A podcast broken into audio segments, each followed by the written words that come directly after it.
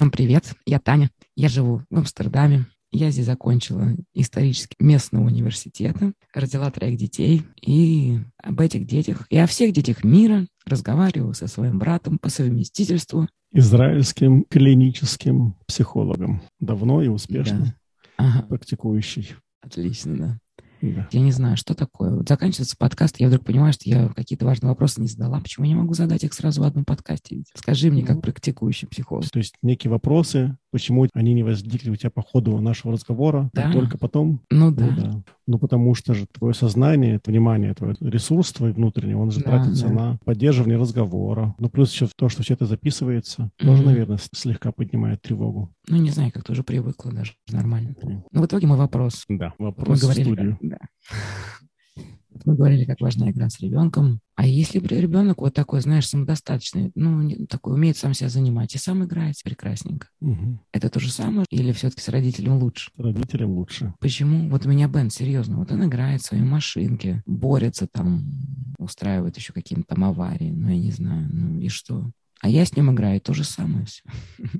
Это только на, на первый взгляд то же самое. Если мы смотрим извне, то это одно и то же. Но на самом деле, когда ты с ним играешь, то ты являешься неким контейнером внешним для его переживаний, для его эмоций. То, что ты наблюдаешь за ним, это уже меняет игру его. То есть даже если я буду просто сидеть на диване и смотреть, как он играет с машинками, это уже лучше, да. как если бы я вообще не смотрел, а он играл сам да. по себе.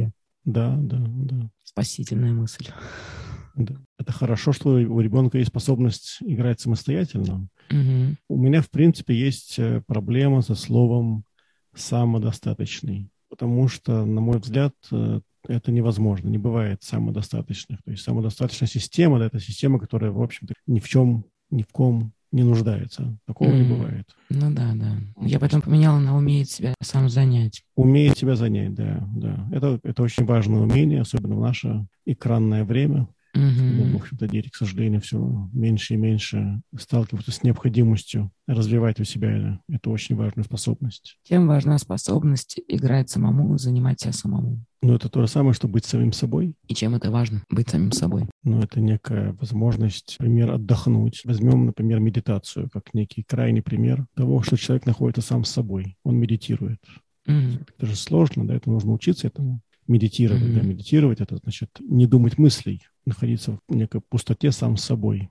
Но это очень такая положительная вещь, медитирование. Это способствует концентрации, имеет способность на какое-то время убрать мысли. Если да. тревожные еще к тому же. Ну, не обязательно тревожные. Если мы относимся к мыслям как к некой переработке наших переживаний, то есть нет мысли. Это мы даем отдохнуть этому перерабатывающему инструменту. Я думаю, эмоции — это переработка наших. Эмоции — это выражение. Эмоции ну, мы просто не выражаем. В эмоции нету работы. Эмоции — это, ну, мы что-то пережили, вот это так мы проявляем. Переживания. Как будто эмоции наши. Помогают нам пережить переживания. Эмоции помогают. Эмоции помогают нам освобождаться. Переживание — это некая энергия. Эмоции эту энергию высвобождают. А мысли mm-hmm. помогают переработать переживания, потому что мысли дают нам некое объяснение переживания. Это некий нарратив, который упорядочивает наше переживание. Мы его себе объясняем, это переживание. Если это плохое переживание, да, это нам помогает в будущем пытаться избежать этого переживания. То есть мысли в этом отношении — это именно переработка. Во время медитации мы даем отдохнуть нашему мыслительному аппарату. Медитация — это крайний случай, такой крайний пример, как ты сам сказал. Медитация собой. Крайний пример, да, умение себя занять, да. Ну, в принципе, умение себя занять, ну да, это просто когда ребенок, ну мы, да, неважно, человек mm-hmm. проводит время с экраном, то это пассивное времяпровождение. Если это какой-нибудь Майнкрафт, где ты должен что-то там строить, mm-hmm. тут и воображение есть. Плюс, если ты играешь с кем-то, то, в общем, какая-то коммуникация идет. То есть, в принципе, есть какие-то вещи. Mm-hmm. В принципе, гораздо меньше есть фрустрации в созданном игровом мире. Ну, ты довольно-таки быстро получаешь то, что ты хочешь. Ну, ты умер, получил новую жизнь, да, ты вернулся там какое-то начало. Mm-hmm. Там, да. Тоже интересно, что, в общем-то, вот мои дети называют это рейдж, приступ ярости, mm-hmm. да. То есть, такое создается ощущение, что виртуальная вот игра, компьютерная игра, больше вызывает вот эту вот ярость, чем когда дети играют друг с другом какие-то там настольные игры, футбол. Конечно, понятное дело, что когда дети играют в футбол, то там тоже ярость может возникнуть. Ну, я не знаю, это такая мысль не особо продуманная, честно говоря. Вот ощущение такое, что компьютерные игры каким-то образом больше провоцируют ярость, чем обычные игры. Но возвращаясь к компьютерным играм, требуется гораздо меньший порог фрустрации, чем в игре, назовем ее, настоящей. Тебя сразу успокаивают новой жизнью, новым началом. Да, да, тебя сразу успокаивают. Ты достигаешь довольно-таки быстро вещей. Особой работы не нужно вкладывать. Воображение да, твое тоже, в общем, да, все тебе нарисовали, все тебе создали. Воображение mm-hmm. работать не должно. Еще хуже это, если ты там смотришь кого-то. Да, то есть это такое пассивное принятие информации. Особенно, чем это больше разбито на маленькие видео, да, все uh-huh. идет к тому, что видео все короче, короче, да, что смотришь еще. Перелистываешь. Да, вот, да, да, представь себе вот такой вот ребенок, который на ТикТок подсел, да, потом он приходит в школу, uh-huh. вот у него там сорок пять минут урок, да, одна и та же учительница, значит, что-то там рассказывает, ничего не меняется так быстро, как в ТикТоке. Uh-huh.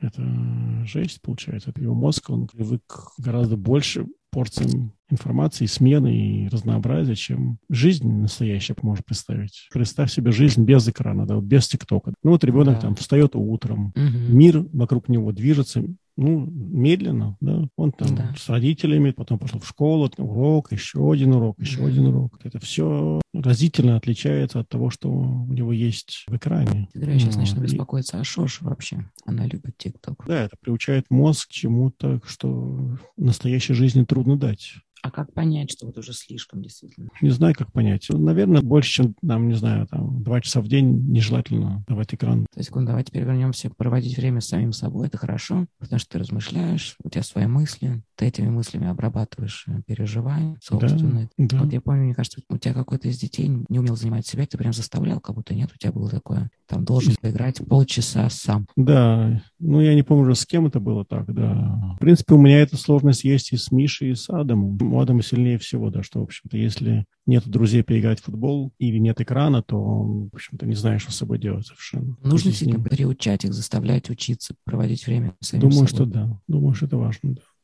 Ну и как ты это делаешь с Адамом? Говорю, все, сейчас там, полчаса ты должен заняться чем-то сам. Не с mm-hmm. Мишей, книжку, не книжку. Ну, в общем, делай, что хочешь, но сам. Пока эти полчаса не, не, не будут пройдены, то все остальное откладывается. Да? То есть нет там ни экранов, ни я с ним не играю, там ничего нет. Я заметил, mm-hmm. что мои дети, вот если с ними так пять минут поиграть, потом говоришь, ладно, мне надо идти, пора делать, они дальше продолжают играть сами. То есть ты их немножко разыгрываешь их, и они потом сами. Поскольку мы говорим о таких вот играх физически, да, в реальном мире, да, да. это все, в общем, очень, очень хорошие вещи. Да. Просто, опять же, возвращаясь к тому, что когда ты играешь с ребенком, то у этого есть некая дополнительная ценность, которую только ты можешь дать. Ну, имею в виду родитель. Да, да, да, да. То есть этот контейнер. Вот этот вот контейнер, да, контейнер. И, который... да, и все это переживание, которое он проживает, проигрывает вот, mm-hmm. посредством игры. Родитель все это контейнирует, если он находится рядом с ним. Вот. Но это, опять же, в принципе, одно из...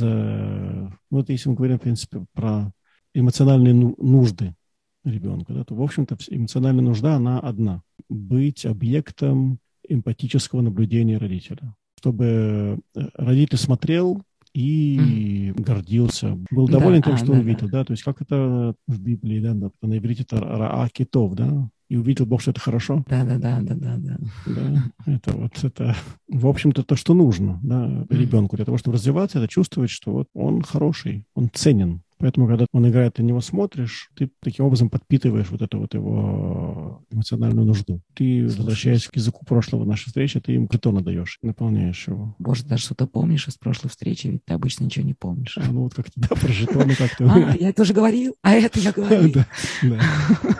А тут прям ассоциативный ряд. Ассоциативно, бах, вышло, да, жетон. А слушай, ты меня радуешь, потому что я вот иногда прихожу с Беном на площадку. Ну, просто я сейчас Бена привожу в пример, потому что ему четыре года. До последних двух недель я с ним просто время проводила больше, чем с Шошей, который там почти десять, и с Диной, которые семь. То есть они в школе, я с Беном, да, поэтому я все больше таки пример на Бене. Вот мы приходим с ним на площадку, я с ним играю. Ну, скатываюсь с горки, в песочнице сижу, например, а в какой момент, ну, там устаю, думаю, ну, пойду покурю сигарету, там, в общем, надо отдохнуть. Uh-huh. А он говорит, мама, поиграй со мной еще. Я говорю, ну, хорошо, давай я сейчас сигарету покурю.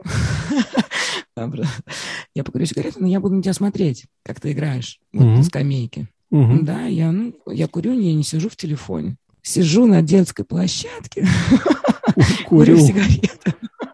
И смотрю вся довольная собой на своего ребенка. Ну, да, вопрос с сигаретой опускаем, обсуждать не будем. Да. Вот, это как бы, ну, к делу не особо относится. Ну, это громадная разница, да, вот между вот так вот сидеть и смотреть, наблюдать и сидеть, и уткнуться в...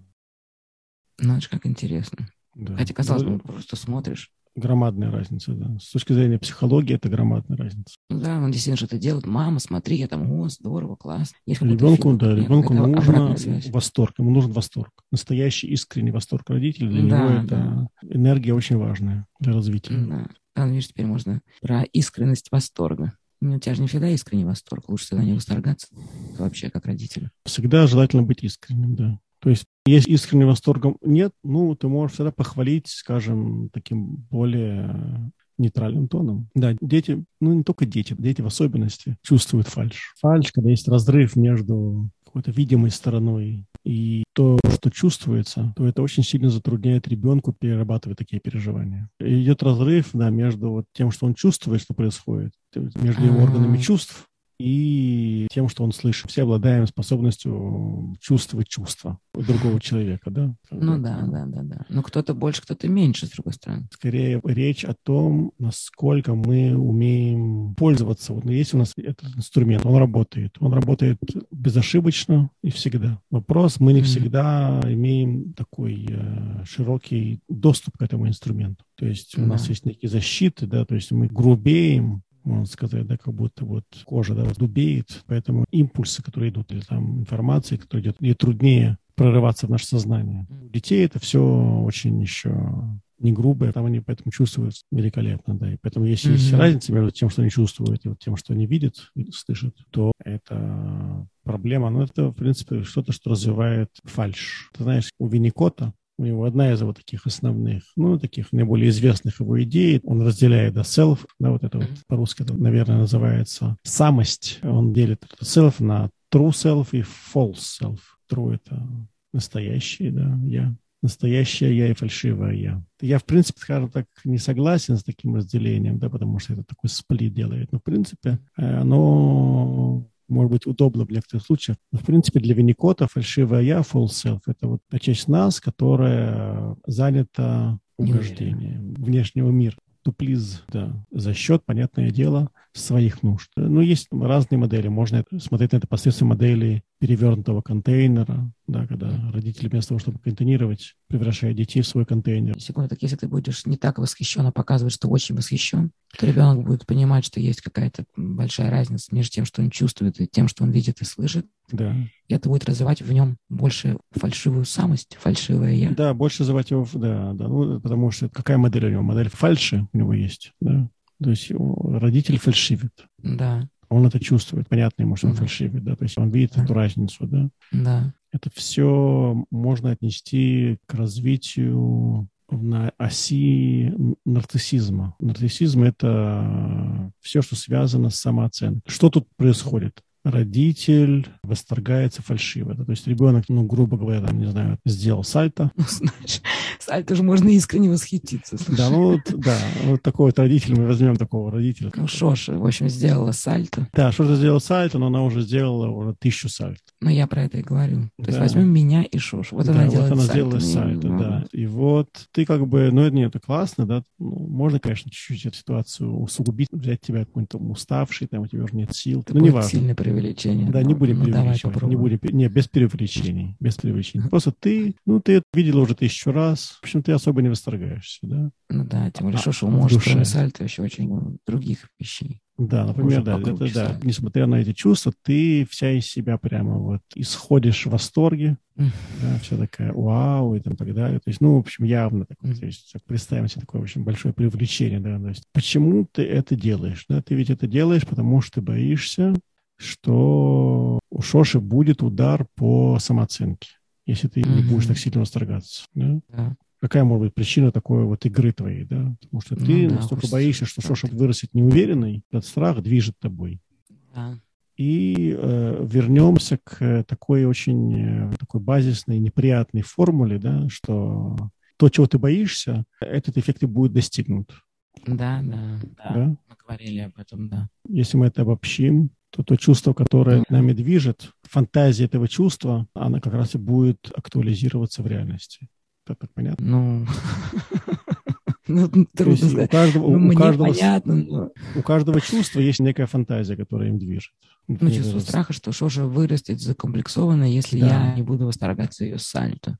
Да. А на самом деле Шоша видит, что я восторгаюсь фальшиво. Да, и Шоша видит, что ты боишься, что она будет закомплексована. А она даже это видит. Ну да, ты же страх испытываешь. И она сразу знает, а в чем страх? Да. Серьезно? Не очень уверенно сказал. Да. Конечно. Какие могут быть сомнения? Сейчас мною, правда, страх движет ведь. Она все, конечно, все чувствуется. То есть, ну, ну, то есть есть некий страх. Направление этого страха, я думаю, она, она может понять. Да? Не знаю, мне казалось, но видит, чувствует, что фальшивит мама, что неправда, как... она, okay. что она не в восторге okay. на самом okay. деле. Окей, okay. и что это значит? Что... Мама врет значит, просто. Это значит, что она не так хорошо сделала первое, как ей казалось. Логично. Это значит некий провал. Да, окей. Okay. Так, так, это понятно. Влияет на ее самооценку, вызывает у нее комплекс неполноценности. Ага, да. Получается, по этому объяснению напрямую, ну да, страх проявляет через фальшь. Почему это разовьет в ней фальшивое «я»? Она захочет мне еще раз угождать. Она будет пытаться делать, чтобы я сказала правду, что я чувствую или что. Фальшивое «я» в понимании Винникотта это не развивает. Фальшивое «я» в понимании Винникотта развивается, когда родитель вместо того, чтобы... удовлетворять нужды ребенка, занят своими нуждами. Каждый раз, когда ребенок должен подстраиваться под родителя. А, вот так, более логично. Когда нужно подстраиваться под родителя, тогда уже действительно да. ты пытаешься ему угодить. Да. Можешь бытовой пример? Вот эта ситуация, когда ребенку приходится подстраиваться под нужды родителя. Ну, конечно. Ну, например, ребенок, ему хочется поделиться чем-то, каким-то переживанием. Например, ребенок пережил что-то неприятное в школе. Да. Вот он приходит домой. Ему нужно, ему нужда есть поделиться этим переживанием. Угу. И он видит, ну, папы там нету, скажем. Мама злая, да. раздраженная ходит. И она понимает, что сначала она должна маму ублажить. Ребенок, он понимает. Он, да. Ну, она девочка, пускай будет. Ну, ладно, мальчик. Чуть. Мальчик, он, да. он, да, он понимает, что он сначала должен маму ублажить, успокоить, для того, чтобы привести ее вот в какое-то вот более подходящее состояние душевное mm-hmm. для себя. Mm-hmm. Да? Mm-hmm. А уже потом у него, может быть, появится возможность э, поделиться своим переживанием. И вот он, значит, занят тем, что он по минимуму там ведет себя тихо, там не мешает и так да. далее. Ну или даже что-то там делает активно, чтобы маму как-то поддержать. Да. Ну такой вариант. Потому что я думаю, я иногда ну, достаточно часто раздраженно отвечаю «шош». Ну то есть угу. бывают две реакции. Ну иногда возмущаются в ответ, а иногда с пониманием. Так угу. что, когда она с пониманием, это я не Ну вот когда с пониманием, я... там, ну да, там ей приходится включать, да, ту сторону, которая думает о тебе, а не о себе. Ну, И, это... Или это просто плохой пример? Не, ну, это, не, ну смотри, наверное, само название фальшивое «я» оно плохое, да, потому что оно очень отрицательное, потому что, в принципе, да, все люди, в общем-то, должны уметь думать и о себе, и окружающих, да, не такого, что думать только о себе, и все время только вот свои нужды, да. Когда мы говорим о совсем маленьких детях, у них мы совсем немножко ожидаем, да, чтобы они учитывали какие-то внешние условия. В принципе, поэтому вот это вот само название «фальшивое я», наверное, оно не очень э, правильное. Ну, в общем, ничего плохого нет в том, что Шоша иногда видит и твои нужды, и там твое настроение. Вопрос все, конечно, mm-hmm. в пропорциях. В принципе, проблема еще в том, что когда ты раздраженно разговариваешь с ребенком, что я его не люблю. Учитывая mm-hmm. его эгоцентричное еще понимание мира, то для него это когда ты его не любишь. Это такой неприятный момент раздражения. В принципе, да, ведь когда ты раздраженно отвечаешь, то ты в любом случае, эмоция, она всегда прикрепляется к объекту, к человеку, да. Поэтому, когда ты раздраженно говоришь «шошей», да, таким образом твой посыл, месседж, да, эмоциональный, это злость, этот посыл, или там посылка, да, идет к Шоше. Ты можешь сказать, а там я вообще, конечно, не на тебя злюсь, просто меня на работе разозлил и так далее. Об этом мы уже говорили, что это неправильно да. говорить. Да, да, да. да. Значит, фальшивое «я» разобрались, что это плохой просто термин. Да, у Винникотта это очень такая одна из его центральных тем. Но я считаю, что это как раз тут он внес отрицательный вклад в развитие психоанализа этим понятием, потому что очень просто им пользоваться для, ну, как делать абьюз этому понятию. Очень просто пользоваться им, чтобы критиковать пациента, клиента, ребенка. Ты психолог, у тебя ребенок, твой пациент. Ты думаешь, а вот у него вот сильно развито фальшивое «я». Не назвать это чем-то положительным. Ну, надо же как-то называть вещи. Ну, типа, большая склонность угождать окружающим. Ну. Большая склонность угождать, это уже лучше звучит, да. Какие там переживания, да, вызвали такую вот склонность душевную. Об этом нужно, в общем-то, думать. Да. Так, ну что, давай вернемся как-то к игре тогда, значит. Хорошо смотреть на ребенка, когда он играет. Еще лучше играть с ребенком самому. При этом хорошо, когда ребенок все-таки сам играет, это тоже нужно. Это чтобы он учился, да, чтобы у него развивалось умение проводить время самим. Да, но если у тебя такого-то ребенка, который вот so-called, да, самодостаточный, и вот... Э, так да, называемый. Так называемый, да. Так называемый. Если, значит, так называемый... Э, чего там, о чем там я? Самодостаточный. Самодостаточный. И вот, вот представляю себе родителей, которые с гордостью рассказывают, вот мой ребенок, мы ему вообще не нужны, он совершенно самодостаточный, весь день играет сам, как хорошо, мы тут вообще, да, можем заниматься своими делами. Это, в общем-то, нехорошо. Да, почему? Потому что есть список потребностей эмоциональных mm-hmm. ребенка. В этот список на одном из первых мест игровые интеракции с родителями. А я так поняла, что эмоциональная нужда, она одна, чтобы родитель смотрел на тебя и восхищался. Да. Ну окей, вот ребенок сам с собой играет, родитель в искреннем, не фальшивом, а искреннем восхищении. Ребенок играет сам, он может сейчас спокойно заняться своими делами. Да, но они восторгаются достижениями его развития. В результате он сидит, никто на него не смотрит. Да, окей. Ему же нужно, чтобы на него смотрели, не просто вот думали, окей, все, мы теперь ему уже не нужны, он сам собой, больше ему никто не нужен. Что, в чем причина, что такой вот ребенок не просит родителей с ним поиграть? Ну, наверное, просил и не допросился. Угу. Наверное, как-то так. И, наверное, он понял, что, в общем-то, один из таких доступных ему способов быть для родителей положительным, угу. это вот быть самодостаточным. Или там, когда он просил поиграть, значит, ему отказывали, или что-то в игре было недостаточно спонтанно, естественно, весело. А, да. Родители, может быть, не умеют играть. Да. Есть какое-то напряжение. Ну, в общем, когда ребенок постоянно тебя теребит, поиграй со мной, поиграй со мной, поиграй со мной, это плохо. И когда он совсем тебя не просит поиграть, это другая крайность, тоже плохо. Да, да, тоже плохо, да. А у нас с тобой все хорошо. У нас с тобой... Более или менее, да, да. Не-не-не. А не, ну хотелось бы, конечно, бы, чтобы меньше экранов и больше... Да, да, однозначно. Больше, да. больше игры. С Дашей да она что? вообще... Она в комнате в основном любит читать книги на английском языке. Остановись, Витя. Да. Ну, не просит тебя почитать вместе с ней. Ну, ну то есть в каком возрасте сильно? Вот Даша вот сейчас, Даша в сентябре будет пятнадцать уже. Да, ну вот она, ну, не знаю, год. Ну, в Дашином возрасте уже вроде как нормально, когда не просит прям поиграть, нет? Не, ну что? Да. Не, мне надо сам, я потом предлагаю, давайте там в Джокер поиграем. Ну, как-то она предпочитает. Вот мы, правда, с ней ходим, с собакой. А, ну хорошо. То есть у тебя, Даша, вот такая прям, ты в восхищении, как девочка сама себя занимается книжками на английском языке. Самодостаточная она у меня. Ну, не, ну иногда изредка она предлагает мне что-нибудь посмотреть вместе. А, ну да. Ну, я как бы, ну, мне кажется, ну, ее сериалы. Я вообще сериалы как бы не особо перевариваю. Ну да, ты эстет, я знаю. Я эстет, да. Недавно, да, хорошую книгу начал читать. Дэвид Фостер Уоллес. Хорошая книжка. Бесконечная шутка. Хорошая книга. Рекомендую это в литературный клуб. Он крутой да. писатель. Ну, нет, не буду, ведь я в свой литературный клуб такую долгую шутку я рекомендовать точно не буду, нет. Да, вернемся к, давай, давай, к нашим тем самым, значит, с игрой, с игрой, с игрой. Что-то у нас еще про игру такое можно интересное такое. Вот и я... все. Две ну, крайности да. есть, и то, и то плохо. Не играет да. совсем плохо, совсем играет один тоже плохо. Я нашла средний путь смотреть тогда, как он играет. Он старший, да. нету сил играть. Да, такой компромисс. Да, да. Еще, знаешь, чисто вот ассоциация такая, немножко подкрашенная грустью. Я был в садике на каком-то мероприятии детском. И вот, ну, очень многие родители, они смотрят на ребенка через экран. Вот они снимают его, да? Вот эта вот картина, вот когда родители, да, многие, да, mm-hmm. вот стоят, они, в принципе, не видят ребенка, они видят то, что они снимают. Они смотрят не на ребенка, да, они смотрят на этот да. экран. Это, в общем-то, ну, так, если слегка преувеличить, это, это нарциссическая травма для ребенка. Это, конечно, не травма, но это, это развивает очень сильный у ребенка нарциссизм. Вот это простое удовольствие от общения, оно mm-hmm. уходит, да, и, и ребенку нужно, чтобы вот его снимали, да, то есть его не сняли, ну, значит, никакого смысла нет в интеракции. Но, опять же, кроме того, что глаза родителя не лежат на ребенке, да, не, не направлены да, на да. ребенка. Да, да. Они того, что уставились, опять же, в свои экраны. Он понимает, да, у Мишки своим.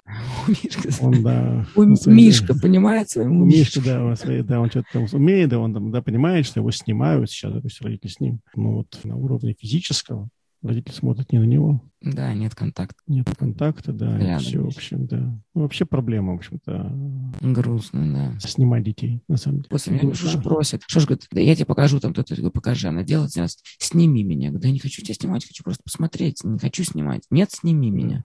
Ну, и тогда я уже снимаю. Ну, да, это да, да, некое обесценивание, да, вот просто личного человеческого контакта.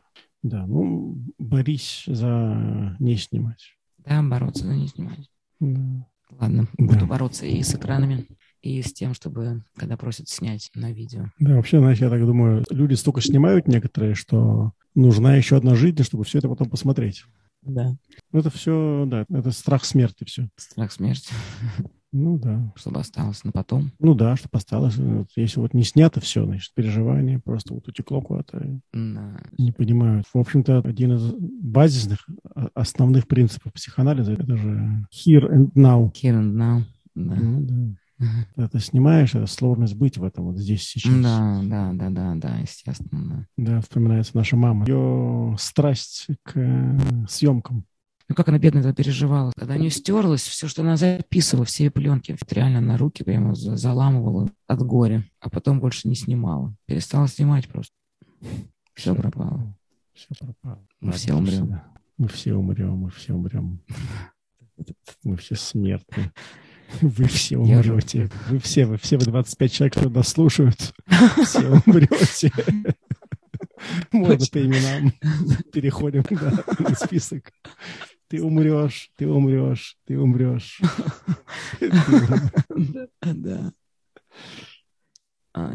Желаю всем легкой смерти. Да, отличное пожелание. Во сне. Да, желаю вам умереть окруженным любовью, легкой смертью во сне. Все. Аминь. Все, всем пока. Все, а подожди, Матер, да, как же? А что, все? А что еще? А Матер? Может, не все успеют. Матер, ну попробуйте. Будьте спок. Все, всем пока. Все, всем пока-пока-пока.